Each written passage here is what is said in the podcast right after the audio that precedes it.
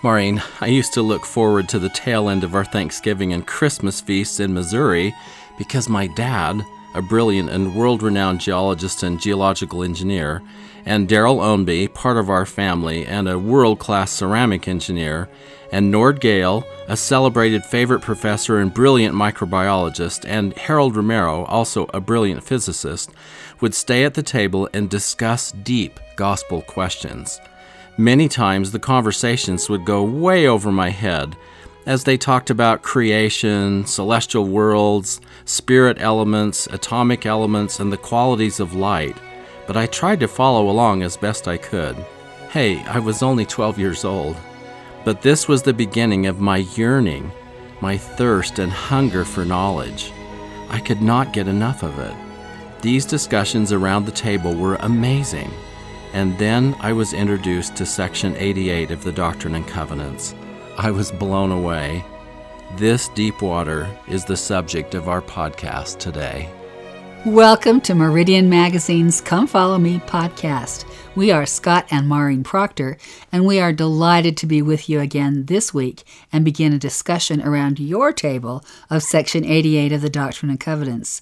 This section is so long and so deep, it even took the prophet Joseph three different sessions on three different days to have it recorded.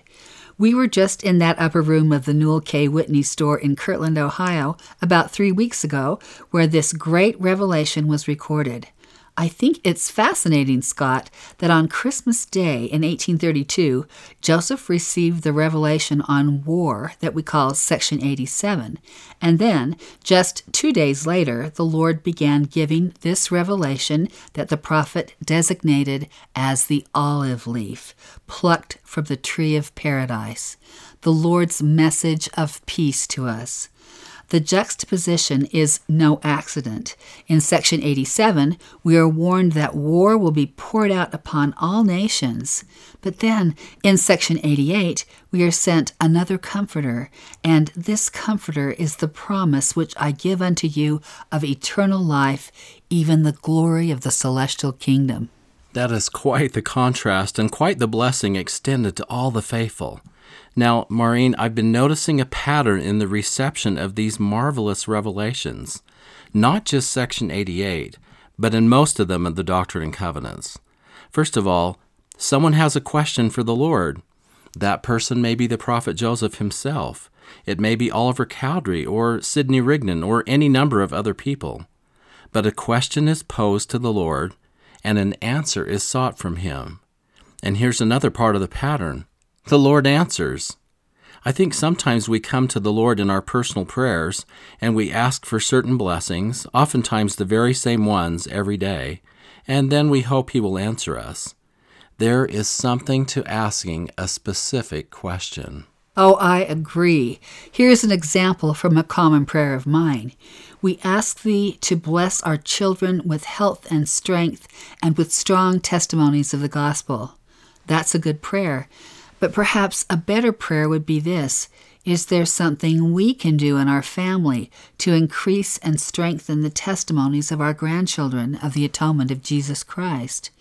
And perhaps a best prayer might be Dear Father, wilt thou show us thy will concerning the best way we can teach our family and testify to them of the atonement of Jesus Christ? Wilt thou open up opportunities for us to testify to them? Now, this is a small example, but it truly does help to have very specific questions. The next pattern I've noticed in this early time of church history is that oftentimes, such as just before Section 88 is received, a number of priesthood holders gather together, and in this case, the revelation was given after high priests at a conference prayed separately and vocally to the Lord to reveal his will unto us concerning the upbuilding of Zion. That's from the Section 88 head notes. Now remember, when Section 76, the great vision of the three degrees of glory, was received, there were a dozen others in the room, all exercising their faith and participating in the peace and influence of the vision. I wonder if we underutilize the reception of personal or family revelation in our homes. I wonder if we implemented this kind of approach where a number of our family members gather and we pray separately and vocally for the joint desires of our hearts, our family's very specific needs or questions, and we importune our Heavenly Father with the faith of many. Do you think this might increase our faith and our resolve to receive answers if we join more often together? Oh, I think that pattern is sure. And I do think with this year's studies in the Doctrine and Covenants, with this series of revelations received in similar manner, there is an invitation from the Lord for us as individuals and in families to increase our faith and our seeking revelation as families. If thou shalt ask, the Lord declares in section 42, thou shalt receive revelation upon revelation, knowledge upon knowledge, that thou mayest know the mysteries and peaceable things, that which bringeth joy, that which bringeth life eternal. And remember what President Nelson has said What wisdom do you lack? What do you feel an urgent need to know or understand? Follow the example of the prophet Joseph. Find a quiet place where you can regularly go. Humble yourself before God. Pour out your heart to your Heavenly Father. Turn to Him for answers and for comfort. Does God really want to speak to you? Yes. Imagine if just you listeners of this podcast took President Nelson at his word and the Lord at his word and sought to know the things you would like to know in this pattern. That brings me to my last observation for this week's lesson about this pattern. As Joseph is yet in the Spirit, he either writes down what he has been given, or he dictates what he is receiving to a scribe. So there is a record kept of the things given from the heavens. How many times do we receive inspiration and guidance, or answers to our specific prayers, big or small, and we don't write down the things we receive? President Nelson keeps a notebook by his bedside so that he is prepared to receive whatever the Lord is willing to give to him. And so when revelation starts flowing, whether by a series of thoughts or directions to certain scripture references or by perfectly dictated sentences, let us be ready and willing to write those things down. And at the seeming end of the dictation, thoughts or ideas from the heavens, we are reminded and encouraged by Elder Richard G. Scott to ask the Lord directly, Is there more I should know? In fact, a thorough review of Elder Scott's talk, entitled To Acquire Spiritual Guidance, would be a great thing for all of us. It's in the October 2009 General Conference. I have read, marked, and studied that talk no less than 20 times, and it still yields treasures of insight to me. I love these glorious, transcendent, eternal insights the Lord gives to us right at the beginning of section 88.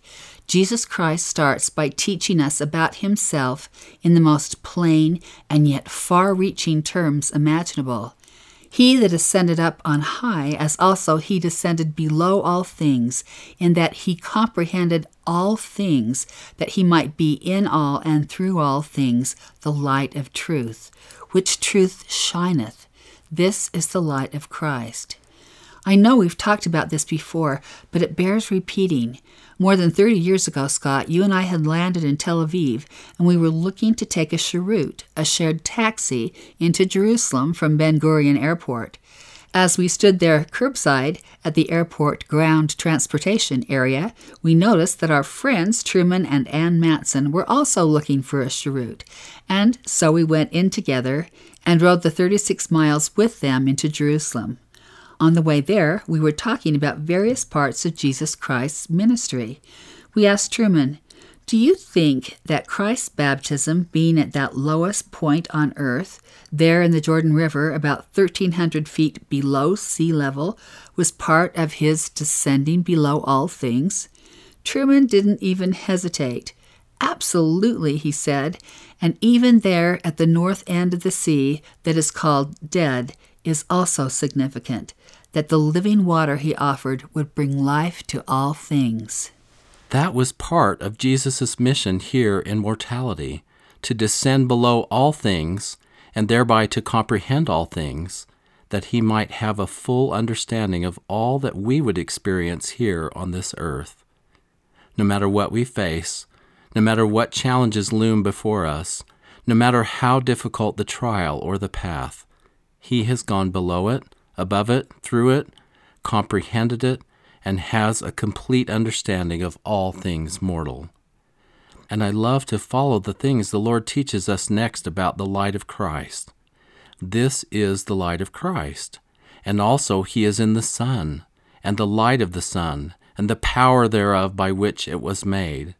And verse 8 As also He is in the moon, and is the light of the moon, and the power thereof by which it was made as also the light of the stars, and the power thereof by which they were made, and the earth also, and the power thereof, even the earth upon which you stand. And the light which shineth, which giveth you light, is through him who enlighteneth your eyes, which is the same light that quickeneth your understandings. That's exciting. That same light which powers the sun, the moon, and the stars is the same light that quickeneth our understandings. This is truth. This is knowledge. This is what God extends to all of us. And he continues, which light proceedeth forth from the presence of God to fill the immensity of space the light which is in all things, which giveth life to all things, which is the law by which all things are governed, even the power of God, who sitteth upon his throne, who is in the bosom of eternity, who is in the midst of all things. Aaron D. Franklin, in a new book called The Spiritual Physics of Light, notes Light affects our lives in far more ways than just enabling sight. The light you can see is only a tiny fraction of the broad spectrum of light that exists. Light spans from radio waves to gamma rays, and that's just the light we can identify scientifically. It has been scientifically proven that everything emits light at all times. This includes every person. The levels of spiritual light can also have a notable, detectable impact on those around us light really does fill the immensity of space. And Franklin also notes light has become the ubiquitous medium for transmitting information. This includes everything from internet data carried thousands of miles in fiber optic cables to cell phone conversations transported from a tiny phone to a nearby tower and ultimately to the desired recipient light has become the dominant medium for transmitting our countless forms of communication and data. If, as mortals, we have managed to figure out how to use light to communicate from long distances, what sort of capabilities does God have with light, especially since it emanates from His presence? Light travels, as far as we understand it, at a speed of approximately 186,000 miles per second and distances are measured by this speed. Light can go around the Earth's equator in 0.134 seconds.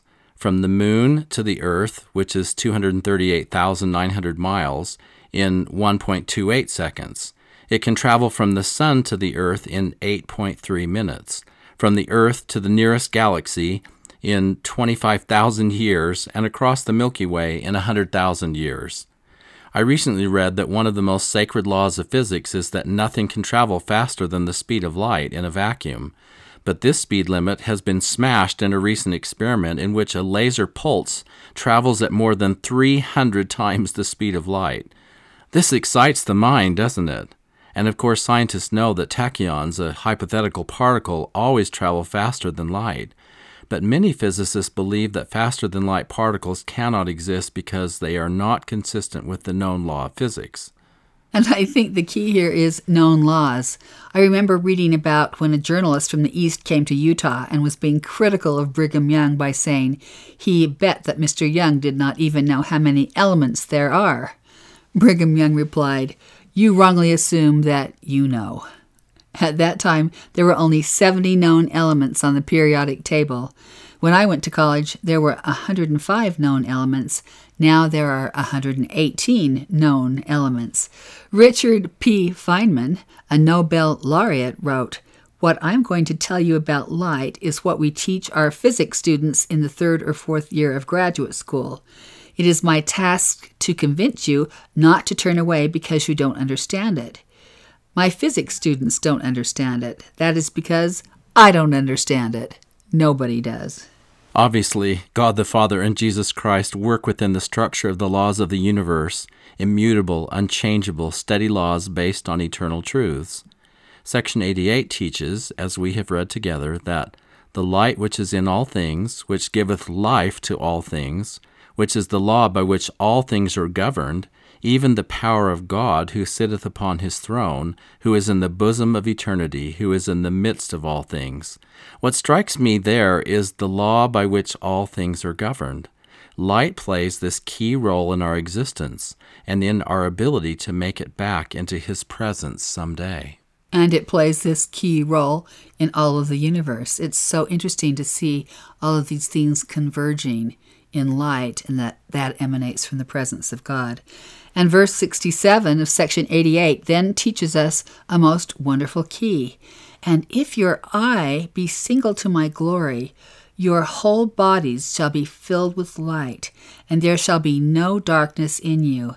And that body which is filled with light comprehendeth all things. Isn't that our goal? To be filled with light?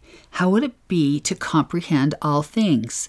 That means that we could have all knowledge and understand every truth of the universe. It brings us back to the promise in the oath and covenant of the priesthood we talked about a couple of weeks ago. And he that receiveth my Father receiveth my Father's kingdom. Therefore, all that my Father hath shall be given unto him. We need to remember in all of our studies, in all of our ponderings and meditations, that Heavenly Father is a generous, giving Father whose greatest desire is for us to return to His presence and to receive all that He has.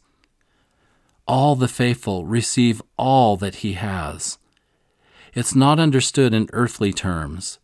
If someone leaves a million dollars in her will and she wants it equally distributed to her ten children, each would receive $100,000. Our Father in heaven, on the other hand, promises all the faithful that each who keeps the oath and the covenant of the priesthood and lives faithful to all their covenants receives everything that the Father has. It's the most generous offer of eternity. And that receiving everything is all about receiving his attributes, becoming as he is. And some of these riches he offers us are right here in the scriptures, and specifically here in section 88 of the Doctrine and Covenants. Let's look at one of these treasures, an incredible insight into the history and destiny of this planet. Look in verses 18 through 20. Therefore, the earth must needs be sanctified from all unrighteousness, that it may be prepared for the celestial glory. For after it hath filled the measure of its creation, it shall be crowned with glory, even with the presence of God the Father. That bodies who are of the celestial kingdom may possess it for ever and ever, for for this intent was it made and created, and for this intent are they sanctified. That's a big wow. The intent from the beginning for the very creation of this earth was for it to become the celestial kingdom and be crowned with the presence of God the Father.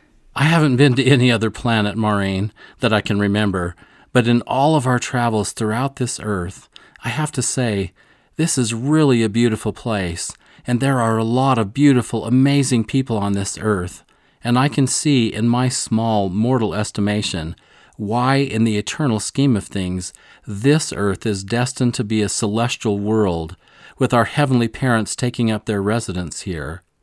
It's already a wonderful, special place, and what a glorious, almost incomprehensible destiny. Now let's turn to verse 62 together.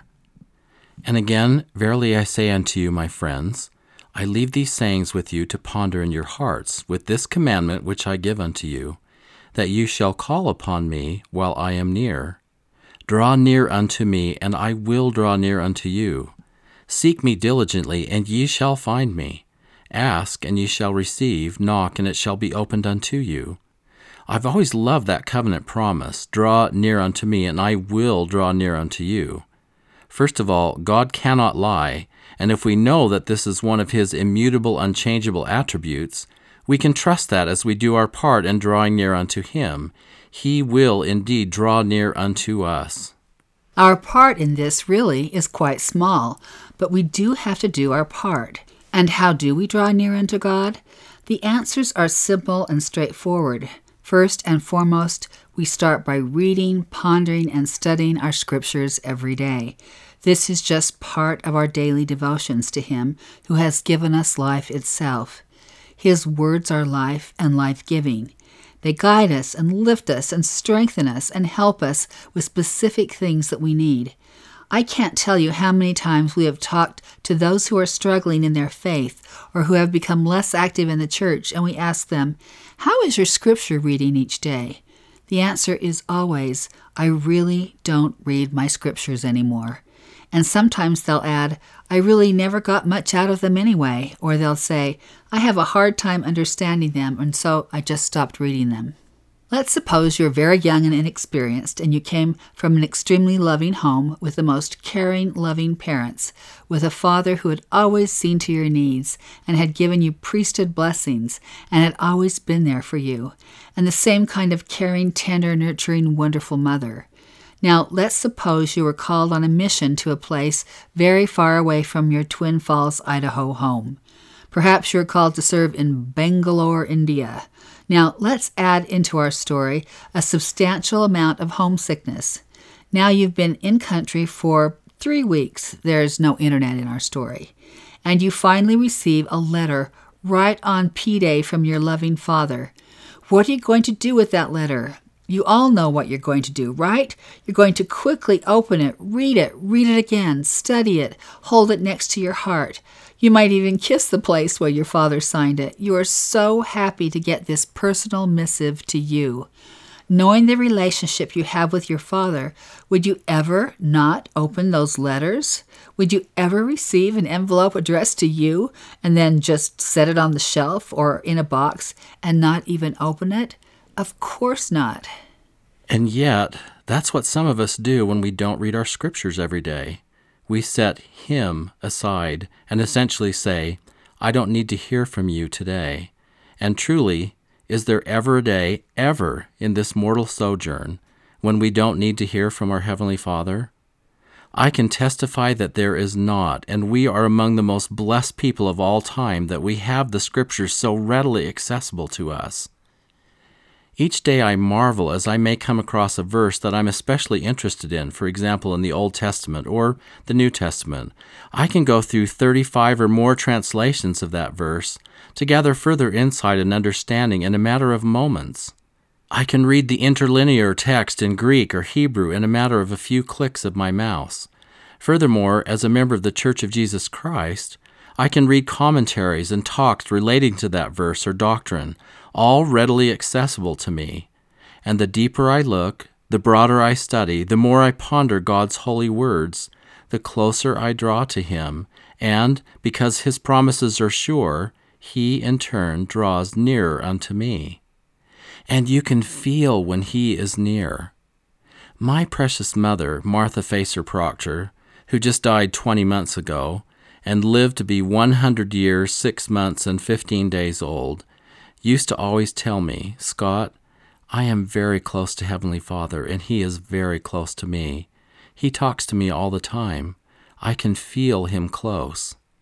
She lived in her own home until four days before she died, and I used to say, Mom, are you ever afraid or lonely in your home? No, she would say, I know that Heavenly Father is close. I feel Him close every day.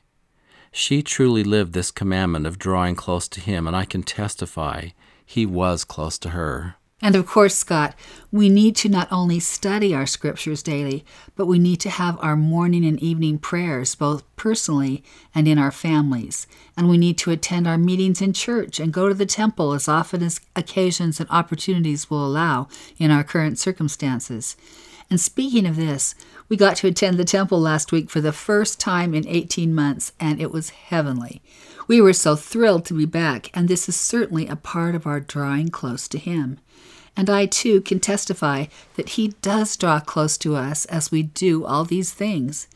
I have to say, When I was studying this section this time around, I noticed just after the headnotes, you know, in that section where the verses are in subjects and you can review what you are about to study, I saw that verses 62 through 73 were together with this summary Draw near unto the Lord, and ye will see his face. That hit me like no other time I have ever read this. I've always focused on verses 62 and 63 that we've just been looking at, but with that summary statement in mind, let's read verses 67, 68, and 69 and think of all these verses as a run of thought. And if your eye be single to my glory, your whole body shall be filled with light, and there shall be no darkness in you, and that body which is filled with light comprehendeth all things. Now listen closely as you will see the power of our daily devotions to the Most High God. Therefore, sanctify yourselves, that your minds become single to God, and the days will come that you shall see him, for he will unveil his face unto you, and it shall be in his own time, and in his own way, and according to his own will. Remember the great and last promise which I have made unto you. That is a glorious promise, beyond wonderful. And it's the same promise that we studied in section 67, verse 10. And again, verily I say unto you that it is your privilege, and a promise I give unto you that have been ordained unto this ministry, that inasmuch as you strip yourselves from jealousies and fears, and humble yourselves before me, for ye are not sufficiently humble, the veil shall be rent, and you shall see me and know that I am, not with the carnal, neither natural mind, but with the spiritual. And it's the same promise we see in section 93, verses 1 and 2. Verily, thus saith the Lord, it shall come to pass that every soul who forsaketh his sins, and cometh unto me, and calleth on my name, and obeyeth my voice, and keepeth my commandments, shall see my face, and know that I am, and that I am the true light that lighteth every man that cometh into the world. And Scott, this is not a promise that is metaphorical or out of reach. It is real. How many people have seen the face of the Lord in this life? We know that 2,500 men, women, and children saw him when he came to visit the Nephites in ancient America. And that very next day, there could have been as many as 30,000 or more who became eyewitnesses of the risen Lord. And 500 saw him at once in the Galilee and we have 10 appearances of the Savior in Kirtland to dozens of people. We have the whole city of Enoch who walked and talked with the Savior for 365 years, and they knew him as their friend. And then the whole city was taken up. That city of Enoch certainly numbered in the hundreds of thousands, but perhaps in the millions.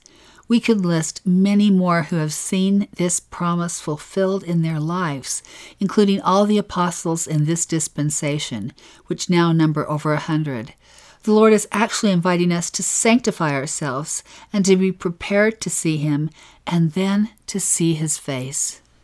And he further says, And I give unto you, who are the first laborers in this last kingdom, a commandment that you assemble yourselves together and organize yourselves and prepare yourselves and sanctify yourselves, yea, purify your hearts and cleanse your hands and your feet before me, that I may make you clean. This sounds like during the times of Moses and his preparing his people to see the face of God, and they would not. In other words, they did not want to. The prophet Joseph tried to describe the resurrected Jesus in the Kirtland Temple we saw the Lord standing upon the breastwork of the pulpit before us, and under his feet was a paved work of pure gold in color like amber. His eyes were as a flame of fire. The hair of his head was white like the pure snow. His countenance shone above the brightness of the sun, and his voice was as the sound of the rushing of great waters, even the voice of Jehovah. We are talking about the Holy One of Israel the great Jehovah, even Jesus Christ, the Savior of the world. On an additional topic, he gives us some instructions in verses 118 and 119. And as all have not faith, Seek ye diligently, and teach one another words of wisdom. Yea, seek ye out of the best books words of wisdom. Seek learning, even by study, and also by faith. Organize yourselves, prepare every needful thing, and establish a house, even a house of prayer, a house of fasting, a house of faith, a house of learning, a house of glory, a house of order, a house of God. This is not just a commandment to build a temple, although this is about building the Kirtland Temple. The Lord wants us to prepare our own homes, our houses where we live, and to prepare every needful thing. Didn't you feel like your home became more like a temple during COVID? Having the sacrament in our home week after week after week was so wonderful. The Spirit attended those wonderful home sacrament meetings, and it felt like our home became a much holier place. And aren't our homes houses of prayer? Numerous prayers are said every day in our home, which reminds me of my 20th class reunion of Rolla High School many, many years ago. We had gathered for a dinner together in the evening in this lovely facility in Rolla. I was standing up near the front, and the hostess said, Is there a minister in the house? Is there a minister in the house? I whispered to her, What do you need? She said, We need someone to say a prayer and to ask a blessing on the food. I said, I can do that. She said, Oh, great. Scott Proctor will now offer the prayer and grace upon the food. I had grown up in a house of prayer, and praying, as it is for each of you, is just what we do. I'm so grateful our homes are houses of prayer. And how many hundreds of times have we fasted in our homes together? And not just on Fast Sunday, but for special fasts, for special needs. And as we have desired to seek the Lord for specific blessings, our homes have become a house of fasting. Isn't fasting just the most wonderful blessing? And of course, our homes are a house of faith. We have loved teaching our children faith in the Lord Jesus Christ and in their Heavenly Father, and helping them to turn to the Lord in every time of need, and learning how to trust in the promptings and guidance of the Holy Ghost. How could we do without our house of faith? And I have to make a comment about having a house of learning. Our oldest daughter, who graduated from BYU, received her master's degree from Yale Divinity School, did a fellowship at Princeton, taught at Harvard, and did her postgraduate work at Brown. She said to us one day, I learned more about the gospel of Jesus Christ around our table at home than I did from four years of seminary and all my other religious education. I treasured that statement so much, not only because she now lives in the spirit world, but because we truly tried to make our home and our table a house of learning, and I'm so grateful it took. And the Lord wants us to make our homes a place where the Spirit of the Lord can happily dwell. We are to teach our children to pray and walk uprightly before Him. We are to live in such a way that the Lord's blessings can flow into our lives. We do not want to invite anything into our homes, whether it be entertainment or inappropriate movies or speech or company that would offend the Spirit in any way. By this, we create a house of glory, a house of order, and a house of God. You know, Scott, this all reminds me of our time working on the Temple Mount dig in Jerusalem, where they are going through all the materials that were taken out from underneath the Holy Temple Mount. We were there with a group one year, and we were talking to one of the archaeologists. We asked him, What is the most significant thing you've ever found in the Temple Mount dig? He seemed to humbly ignore the question, like he didn't want to answer it. That's right. And so we ask him again Truly, can you tell us what the coolest thing is you personally have ever found in this dig? He still would not answer the question. I couldn't imagine why. I just figured he was being humble or shy. Our groups over the years have found coins, many mosaics from the first and second temple periods. They even found a crucifixion nail. I thought all these things were significant, and yet he wouldn't answer our question. We asked him again, What's the most significant thing you found here in this Temple Mount dig? He reluctantly but insistently motioned for us to follow him.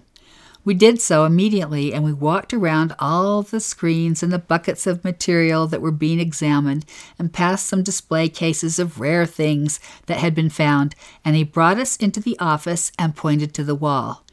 There, taped to the wall, was a newspaper article featuring this archaeologist and his find. he had discovered a small bulla, a clay seal, kind of like the ones you see in the movies where they pour hot red wax on a letter and then the official seal or stamp is pressed upon it. Yet this bulla, with two Aramaic words on it, was different. It had the words Dekaleia, meaning pure for God, or holiness to the Lord. This seal was from the Second Temple period and was likely used to mark products and vessels that were brought to the temple and required a seal of purity. This was no ordinary seal. Anything without the seal would have been considered profane and not worthy to enter the temple. We've never forgotten that moment and the teaching of this that we too must have this seal in spiritual terms upon us and upon our homes, pure for God, holiness to the Lord, that the Spirit of the Lord can enter our homes, that the covenant blessings of the Lord can flow unto us.